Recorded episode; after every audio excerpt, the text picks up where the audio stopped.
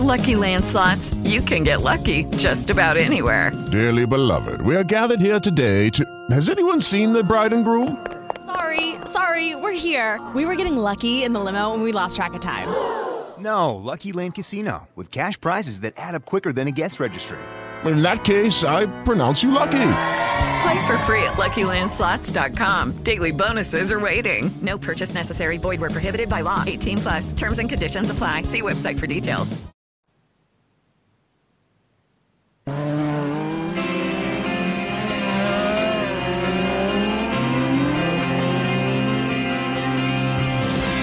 Ascolta Radio Live GP, la prima web radio italiana sul mondo dei motori.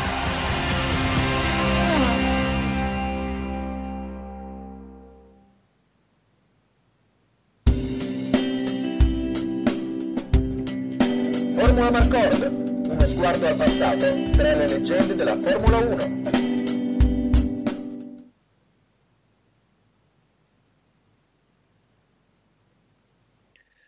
Amici di Radio Live GP, buonasera e benvenuti alla prima puntata di Formula Amarcord, un nuovo programma sulla nostra web radio che andrà a ripercorrere le gesta dei grandi piloti, i grandi circuiti, le mitiche scuderie e tanto altro eh, tutti eventi che hanno segnato un po' la storia della Formula 1. Faremo un salto, un viaggio a ritroso nel tempo nel corso di questo programma che andrà in onda il giovedì sera ed è questa la premiere assoluta di questo nuovo progetto che eh, non condurrò naturalmente da solo, ma a farmi compagnia ci sarà anche Mariano Froldi. Ciao Mariano.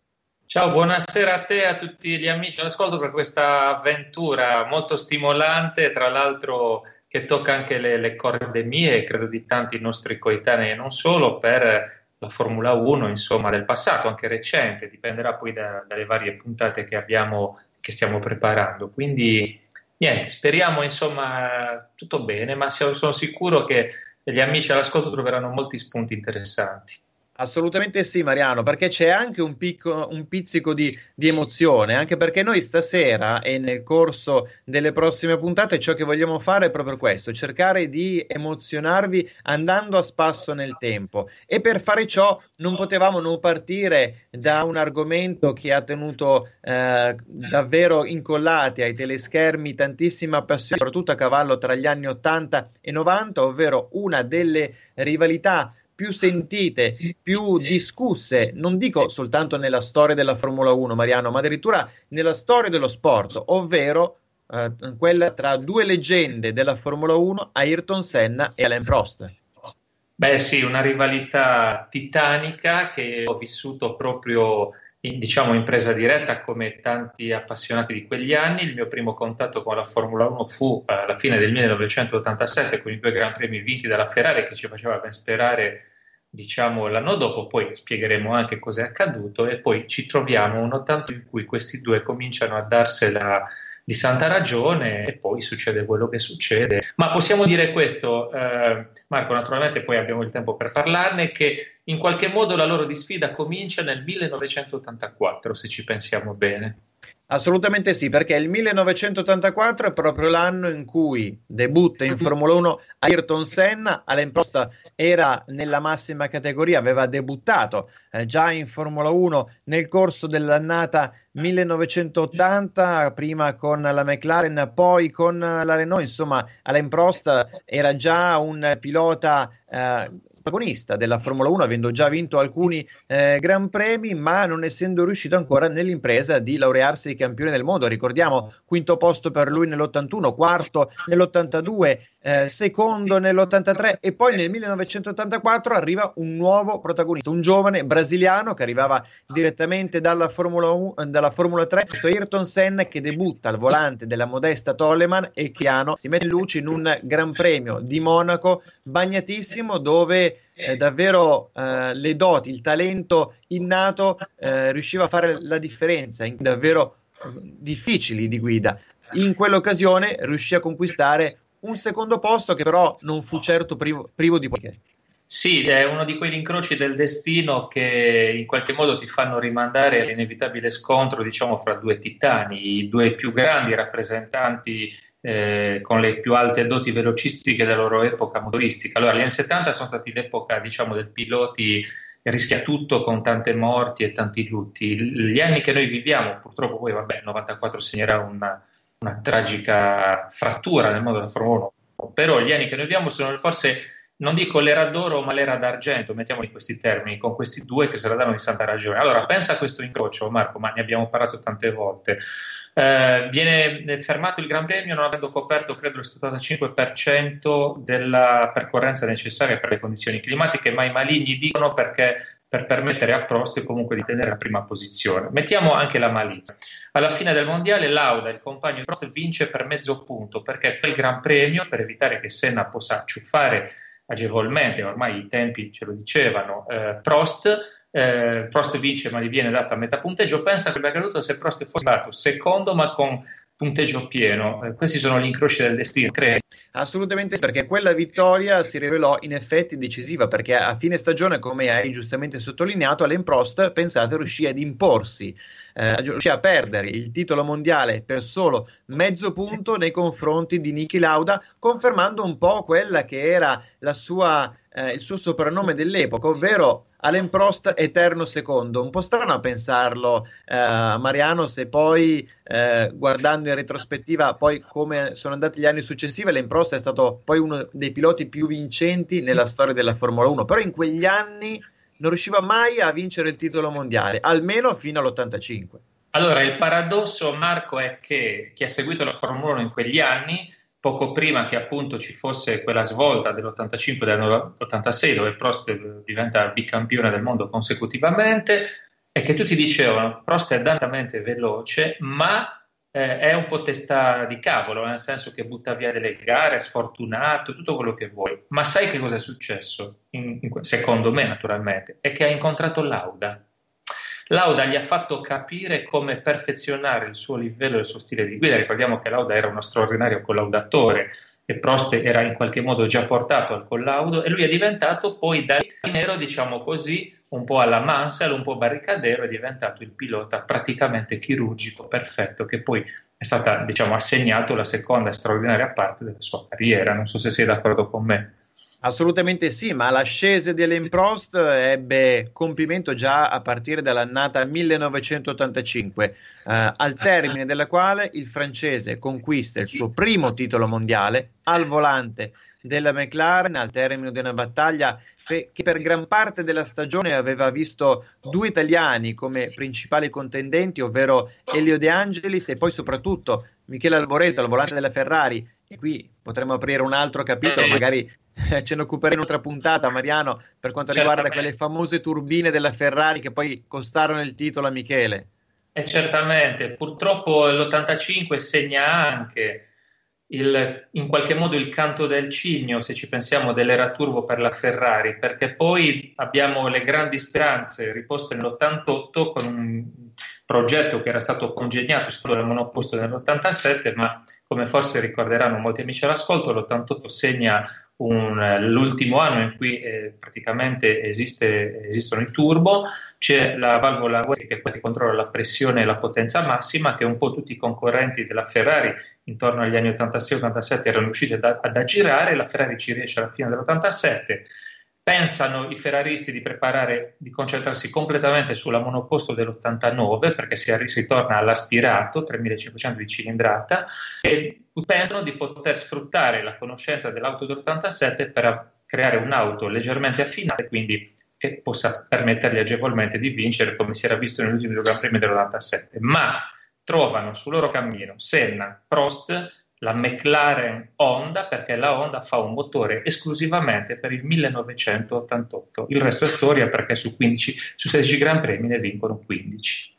Assolutamente sì, ma tra poco ci arriveremo a quella annata per certi versi storica, eh, con un binomio McLaren Honda e Senna Prost davvero fenomenale e capace di entrare negli annali della Formula 1. Però eravamo al 1985 con Prost che conquista il titolo mondiale e Ayrton Senna che dalla modesta Toleman passa a una scuderia gloriosa, ma che ha già iniziato la sua fase di lenta decadenza, ovvero la Lotus, e con questa vettura Ayrton Senna conquista il suo primo Gran Premio in Formula 1. Non a caso Uh, sotto l'acqua in Portogallo e fu una vittoria straordinaria perché in quell'occasione Mariano riuscì a dare un giro a tutti praticamente tranne che sì. solo Michele Alboreto. allora, nell'immaginifico collettivo di noi appassionati della Formula 1, ma non solo di noi, in quegli anni non possiamo non eh, ricordare la monoposto la livrea nera e con le scritte d'ora John Player Special. Eh, spero di non fare pubblicità a qualcuno. No, tranquillo. ma, ma quella è storia, voglio dire. È un Senna che si specializza, come dicevi tu giustamente, la, la, Lotus è in una fase calante, lo sarà sempre di più, ma Senna si specializza nella, in una delle sue doti poi fondamentali, cioè la velocità sul giro secco, diventa il, il, il, perfezionista assoluto che riesce a cavare in quei due anni prima di passare poi alla, alla McLaren nell'88 una serie di giri eh, record strepitosi e meno vittorie perché appunto c'è il problema dell'affidabilità, ci sono poi avversari che sono ossiduri, ricordiamocelo, eh. cioè, quindi eh, è un periodo forse di crescita per, per Senna prima dell'esplosione definitiva che è nell'88.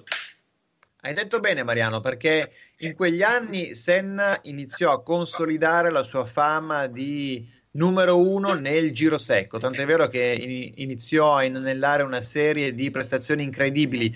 In qualifica con eh, le pole position al volante di quella Lotus, ma se da un lato Senna riusciva a fare le pole position, dall'altro Prost con la sua McLaren riusciva a portare a casa gran premi e titoli ridati, perché anche nel 1986 riuscì a ripetersi in un'annata particolarmente... Anno strepitoso Marco, anno strepitoso. Assolutamente sì, un'annata davvero equilibrata che, ricordiamo la, la famosa foto che fu un'idea di Bernie Eccleston che ritraeva i quattro contendenti al titolo, ovvero Nigel Mansell, Nelson Piquet, i due... Eh, i due galli nel pollaio in casa Williams, sì. Ayrton Senna e Alain Prost che si giocarono il titolo sino a pochissime gare alla conclusione, l'epilogo Adelaide con una gara davvero rocambolesca, alla fine ebbe la meglio Alain Prost che seppe anche sfruttare i guai delle due Williams per aggiudicarsi il suo secondo titolo ridato e poi eh, Prost a quel punto si era eh, definitivamente sbloccato, i tempi sembravano poter essere maturi anche per un Ayrton Senna in grado di poter lottare per il titolo ridato, dovette attendere almeno un'altra annata perché nel 1987 Senna rimase alla Lotus che stavolta cambiò spo- sponsor, divenne gialla per sì. via della sponsorizzazione Camel, però Senna riuscì comunque ad imporsi nei due Gran Premi cittadini della stagione, ovvero a Monte Carlo e a Detroit, dove le, le sospensioni attive, questo sistema elaborato dalla Lotus, riuscirono insomma anche a eh, favorire, se vogliamo, le caratteristiche eh, della vettura britannica insieme alle doti eh, sicuramente eh, sotto gli occhi di tutti del campione brasiliano. Eh, doti che naturalmente favorirono, favorirono il passaggio di Ayrton Senna in McLaren e a quel punto la storia ha un una clamorosa svolta perché i due si trovano davvero per la prima volta faccia a faccia è l'annata 1988 Mariano. Sì allora intanto dobbiamo ricordare che così giusto per dare un flashback agli amici che ci ascoltano possiamo pensare che eh, Prost fosse più completo nella visione di gara eh, più capace di, di, settare probabilmente la monoposto, ma Ayrton d'altro canto era velocissimo su giro secco e acquisirà proprio in quegli anni, aveva già un straordinario talento e sensibilità di guida e forse anche guardando l'arcirivale, quello che diventerà l'arcirivale Prost, comincia a uh, apprendere l'arte di saper vincere, diciamo, a lungo termine. Non so se ricordi nell'88, cioè lo ricorderei sicuramente perché figurati noi appassionati, cosa combina a Monte Carlo Senna? Sembrava in trans agonistica, lo dirà stesso lui. Praticamente vuole, poi ci racconterà perché aveva così tanto, l'aveva lasciato quasi un minuto, diciamo, rispetto al secondo che era Prost, poi una pole position mostruosa, poi a un certo punto si pianta poco prima di entrare appunto nel, nel tunnel. Cosa succede? Dice volevo doppiare Prost. Eh sì, e tra l'altro eh, quel, quell'incidente al portiere eh, tolse di gara Ayrton Senna, il quale non fece nemmeno rientro ai box, tanta era la sua delusione che andò direttamente a casa sua. Tutte casco, eh, abitava proprio nei pressi di quella curva. Ayrton Senna tornò eh, direttamente a casa senza passare dei box. È una cosa inimmaginabile se pensiamo ai briefing odierni. Eh sì, quindi diciamo con la NATO 88 incorona Senna col suo primo titolo e Prost deve fare buon viso a cattivo gioco Ricordiamoci anche che la McLaren di quegli anni era tecnicamente nell'88 un gioiello straordinario, MP44, eh, con eh, diciamo, un lavoro straordinario degli ingegneri. Chiaramente l'antesignana era stata la monoposto dei primi, de, dei primi due mondiali di Prost, affinata, quindi le idee di Barnard sarebbe proprio lunga da spiegare, ma in ogni caso è una macchina da guerra mostruosa, con un motore Honda, insomma è in qualche modo un capolavoro di ingegneria per quell'anno. Una macchina da guerra mostruosa che si aggiudica 15 Gran Premi su 16 con 8 vittorie per Ayrton Senna, 7 per Alain Prost, ma ricordiamo che era anche al tempo stesso un team molto politicizzato perché Senna arrivò in una scuderia dove Alain Prost era il, il, signore, il padrone, possiamo così dire, che tra l'altro godeva anche dell'appoggio indiretto del presidente della allora FISA, Jean-Marie Balestre. Però Senna riuscì a entrare nel cuore dei tecnici eh, della uh, scuderia britannica, ma soprattutto dei motoristi Honda, per cui si creò anche eh, quell'inizio di frattura che poi esplose nella stagione successiva. Ma in ogni caso, a quei tempi, Mariano, 1988, Senna e Prost ancora si sorridevano, ancora sul podio si abbracciavano ed era solo l'inizio di una rivalità che sarebbe esplosa di lì a poco.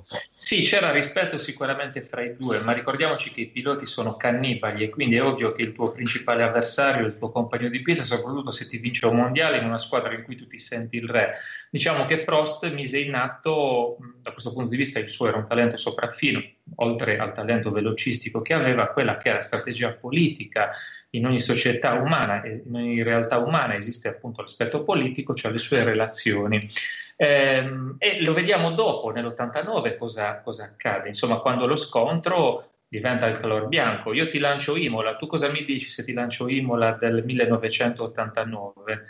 Caro Mariano, e forse qualcuno dei nostri ascoltatori conoscerà questo aneddoto, perché Imola 1989 è proprio il punto di svolta nella rivalità tra Ayrton Senna e Alain Prost.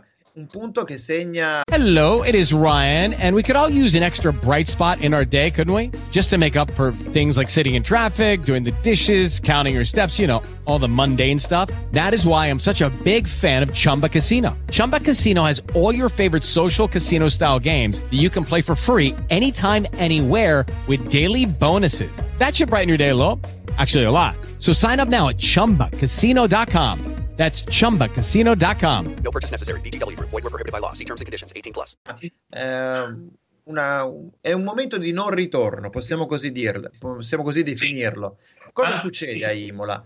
Eh, partenza del Gran Premio dopo tre giri, eh, drammatico incidente a Gerhard vettura che si incendia, pilota portato in ospedale, per fortuna eh, recupererà eh, nel giro di un paio di gare, però la gara riparte dopo circa un'ora e cosa succede? Alain Prost, che era scattato dalla pole position, alla Tosa viene superato da Ayrton Senna. A quel punto si rompe qualcosa, perché a fine gara i due arrivano in questo esatto ordine, sotto la bandiera a scacchi, primo Senna, secondo Prost, però Prost va subito da Senna e gli dice hai rotto un accordo, non dovevi farlo. Cos'era successo? Nel pre-gara l'accordo diceva che eh, non, i due non si sarebbero dovuti attaccare nelle fasi iniziali, do, dunque avrebbero dovuto mantenere le posizioni inalterate. Invece Senna, eh, con quell'attacco alla curva della Tosa, rompe un accordo che era stato concordato anche con il team e a quel punto i rapporti tra i due precipitano, Mariano.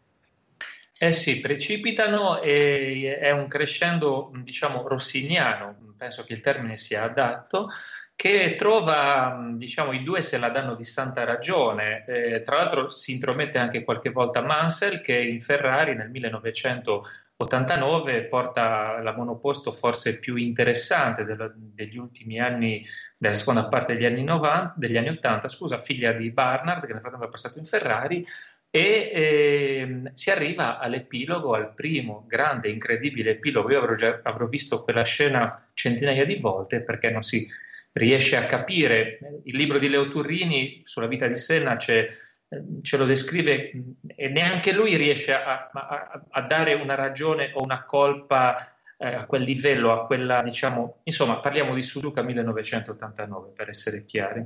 Eh sì, Gran Premio del Giappone con uh, Alain Prost che arriva al comando della classifica iridata che deve cercare in tutti i modi di vincere quel Gran Premio, ma cosa succede? A pochi giri dalla conclusione Senna tenta l'attacco alla chicane, Prost fa finta di non vederlo o forse lo vede e chiude la traiettoria. L'impatto tra le due vetture è inevitabile. Prost scende subito dalla vettura, convinto di avere una sospensione rotta, in quel momento campione del mondo con il ritiro di entrambi, ma Senna non ci sta, riparte con il muso rotto, riesce a percorrere un giro di pista, torna ai box senza l'ala anteriore. Nel frattempo Alessandro Nini si è portato al comando della gara, però Senna dopo la sostituzione dell'ala rientra in pista, rimonta furiosamente, supera Nannini, passa per primo sotto la bandiera a scacchi, però sul gradino più alto del podio sale Alessandro Nannini. Cosa è successo? Senna è stato squalificato. Taglio di chicane con opera diciamo che viene ritenuta illegale da parte della federazione, ma chiaramente noi non potremo mai sapere esattamente quello che è accaduto, ma è evidente che in qualche modo Jean-Marie Ballestra abbia cercato di favorire Alain Prost, perché e quando ci sono quelle norme dette, non dette, interpretazioni, siamo sempre lì, no? E quindi, diciamo, Prost vince, ha già annunciato tra l'altro che lui l'anno, l'anno dopo sarà in Ferrari, quindi puoi immaginare il doppio colpo per la McLaren, e accade che i due diventano nemici totali, con dichiarazioni al fulmicotone sulla stampa di entrambi, Senna medita il, il ritiro, eh, accusa direttamente la federazione, ma prepara quella che possiamo definire una vera e propria vendetta. Eh sì, e perché arriva... la vendetta, Mariano, è un piatto uh, che va servito freddo in certi casi, si dice, e la vendetta arriva esattamente un anno dopo, stessa eh location, Suzuka, ma al termine di una stagione che vede una rivalità tra i due eh, verificarsi gara dopo gara con Alain Prost in rosso, passato alla Ferrari, Senna che rimane alla McLaren. La situazione è in bilico sino a poche gare dalla fine con la Ferrari che riesce eh, nel Gran Premio di Spagna, lo ricordiamo, ai Reds della Ferrari che tecnicamente la Ferrari in quell'anno era decisamente superiore, però aveva Senna la, la McLaren, ecco. Esatto, in certe occasioni è superiore alla Ferrari, in certe il talento di Ayrton Senna riesce a, ad affermarsi nei confronti del resto della concorrenza, però la situazione si arriva a Suzuka a parti invertite rispetto all'anno precedente. Questa volta è Ayrton Senna al comando della classifica, Alain Prost staccato alle sue spalle di pochi punti, Senna sigla la pole position al sabato, però cosa succede? Nella notte improvvisa decisione da parte della federazione che decide di invertire eh, le piazzole eh, del, tra il primo e il secondo eh, classificato in qualifica, ovvero fa partire Ayrton Senna, autore della pole position, sul lato interno, ovvero dalla parte sporca della pista, Alain Prost sul lato esterno, dal lato che garantisce maggiore aderenza, maggiore grip. E questo naturalmente genera le prime polemiche eh, con Senna che dice eh, già qui me la vogliono eh, rubare, tra virgolette, questa pole position e non a caso è Prost a partire bene in quel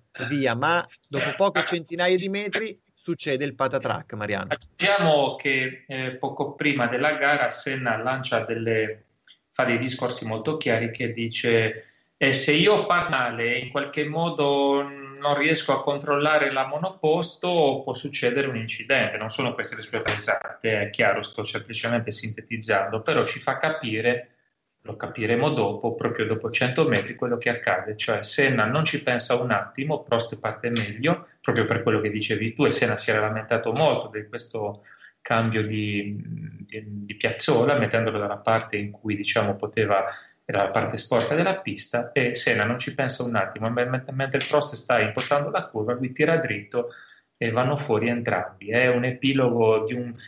cioè per uno sport come la Formula 1 è un epilogo impressionante. Io quella scena anche lì l'avrò vista tante volte anche perché ho rischiato l'infarto in quanto i sogni della Ferrari di vincere il mondiale si infrangono in quel momento e, e quindi insomma come l'hai vissuto tu quel momento?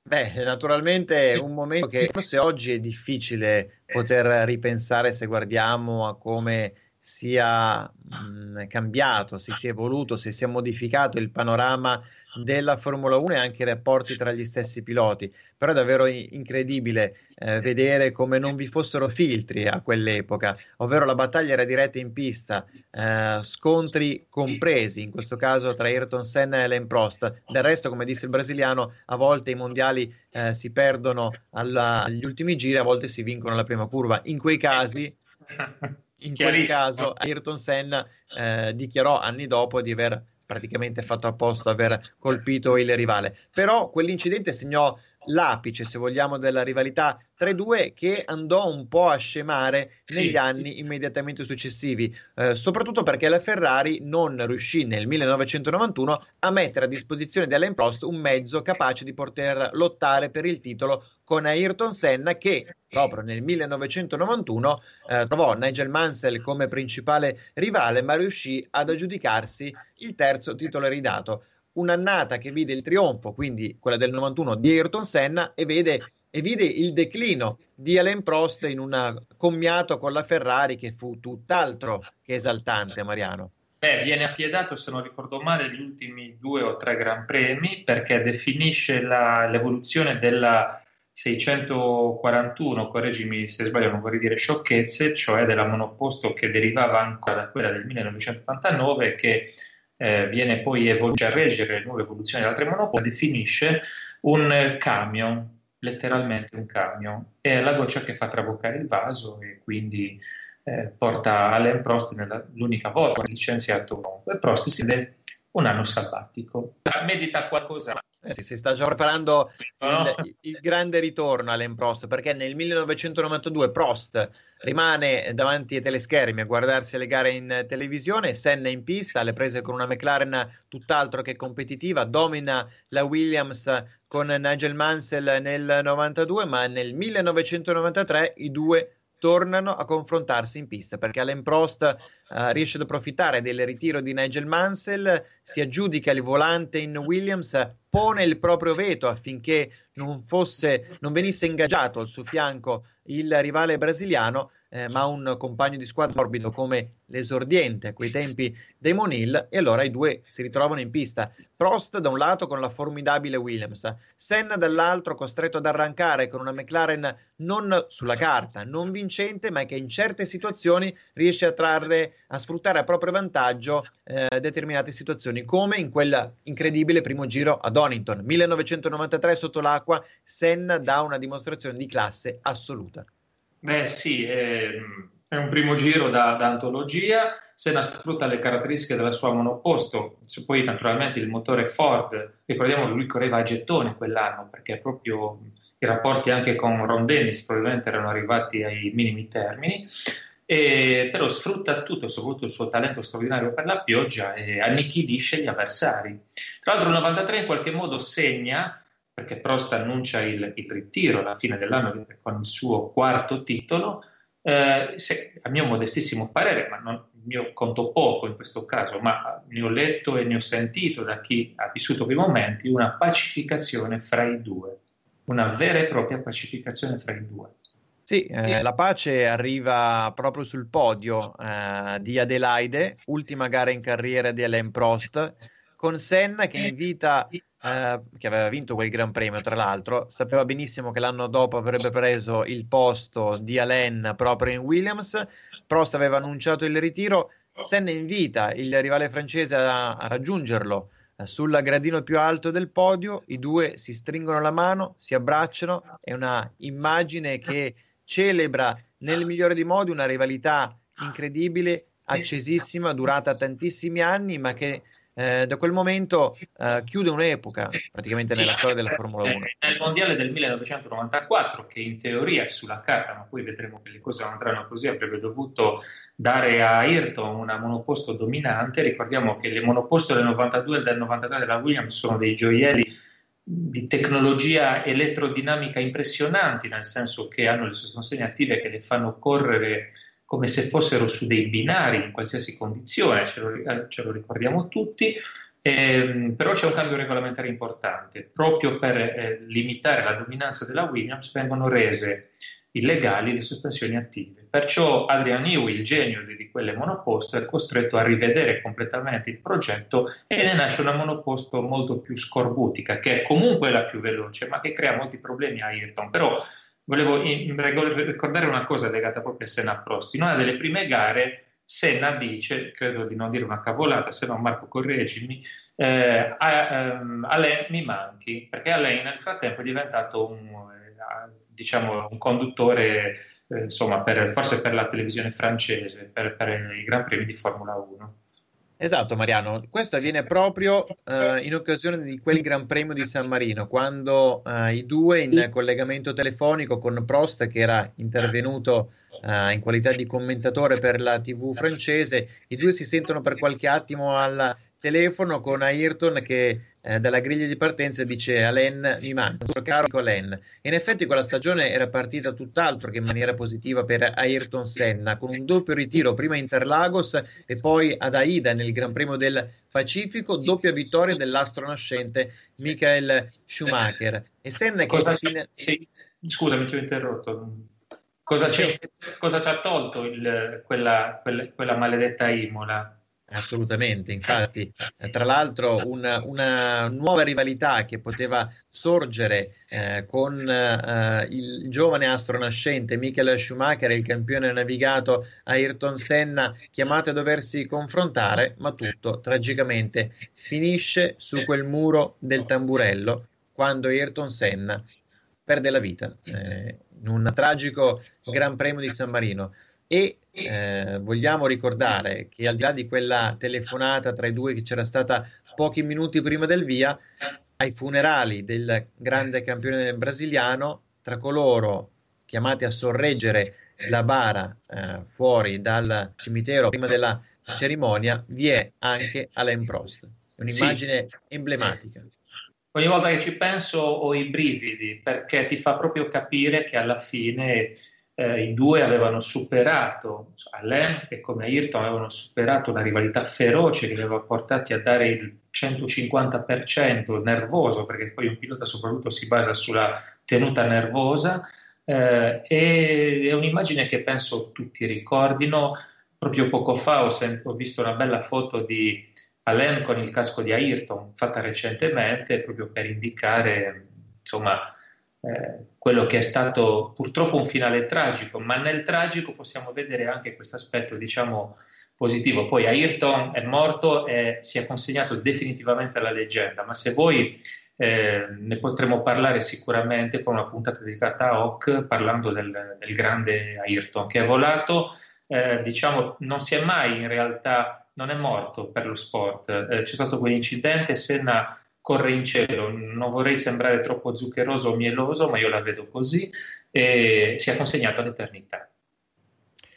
Ayrton Senna, Alain Prost, una delle rivalità più accese e più incredibili nella storia dello sport. Allora ne abbiamo parlato nel corso di questa prima puntata di Formula Marcorda. Cari amici che ci avete seguito, ci auguriamo che questa uh, premiere di Formula Marcord sia stata di vostro gradimento. Siamo andati a ripercorrere le gesta di questi due grandi campioni che hanno scritto pagine indimenticabili nella storia della Formula 1, ma presto, naturalmente, già a partire dalla prossima settimana, torneremo per raccontarvi tante altre storie su questo fantastico mondo della Formula 1, sulla sua lunga storia che ci ha regalato grandissimi protagonisti. Mariano, allora, è stata una bella serata, grazie per essere stato eh, qui su Radio Live GP e naturalmente alla prossima con Formula Marcord.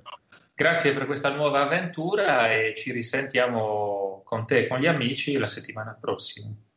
Grazie naturalmente anche al nostro Vincenzo Bompane che si è occupato della regia della diretta streaming su Facebook. Scriveteci, fateci sapere cosa eh, ne pensate di questo nuovo format di Radio Live GP, magari anche con qualche vostro aneddoto, qualche vostro ricordo personale sulle pagine Facebook, sul nostro profilo Twitter e magari, perché no, eh, dateci anche qualche suggerimento in merito agli argomenti che potremo affrontare nel corso delle prossime puntate.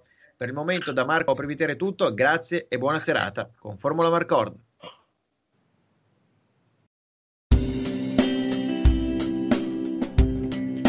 Formula Marcord, uno sguardo al passato tra le leggende della Formula 1.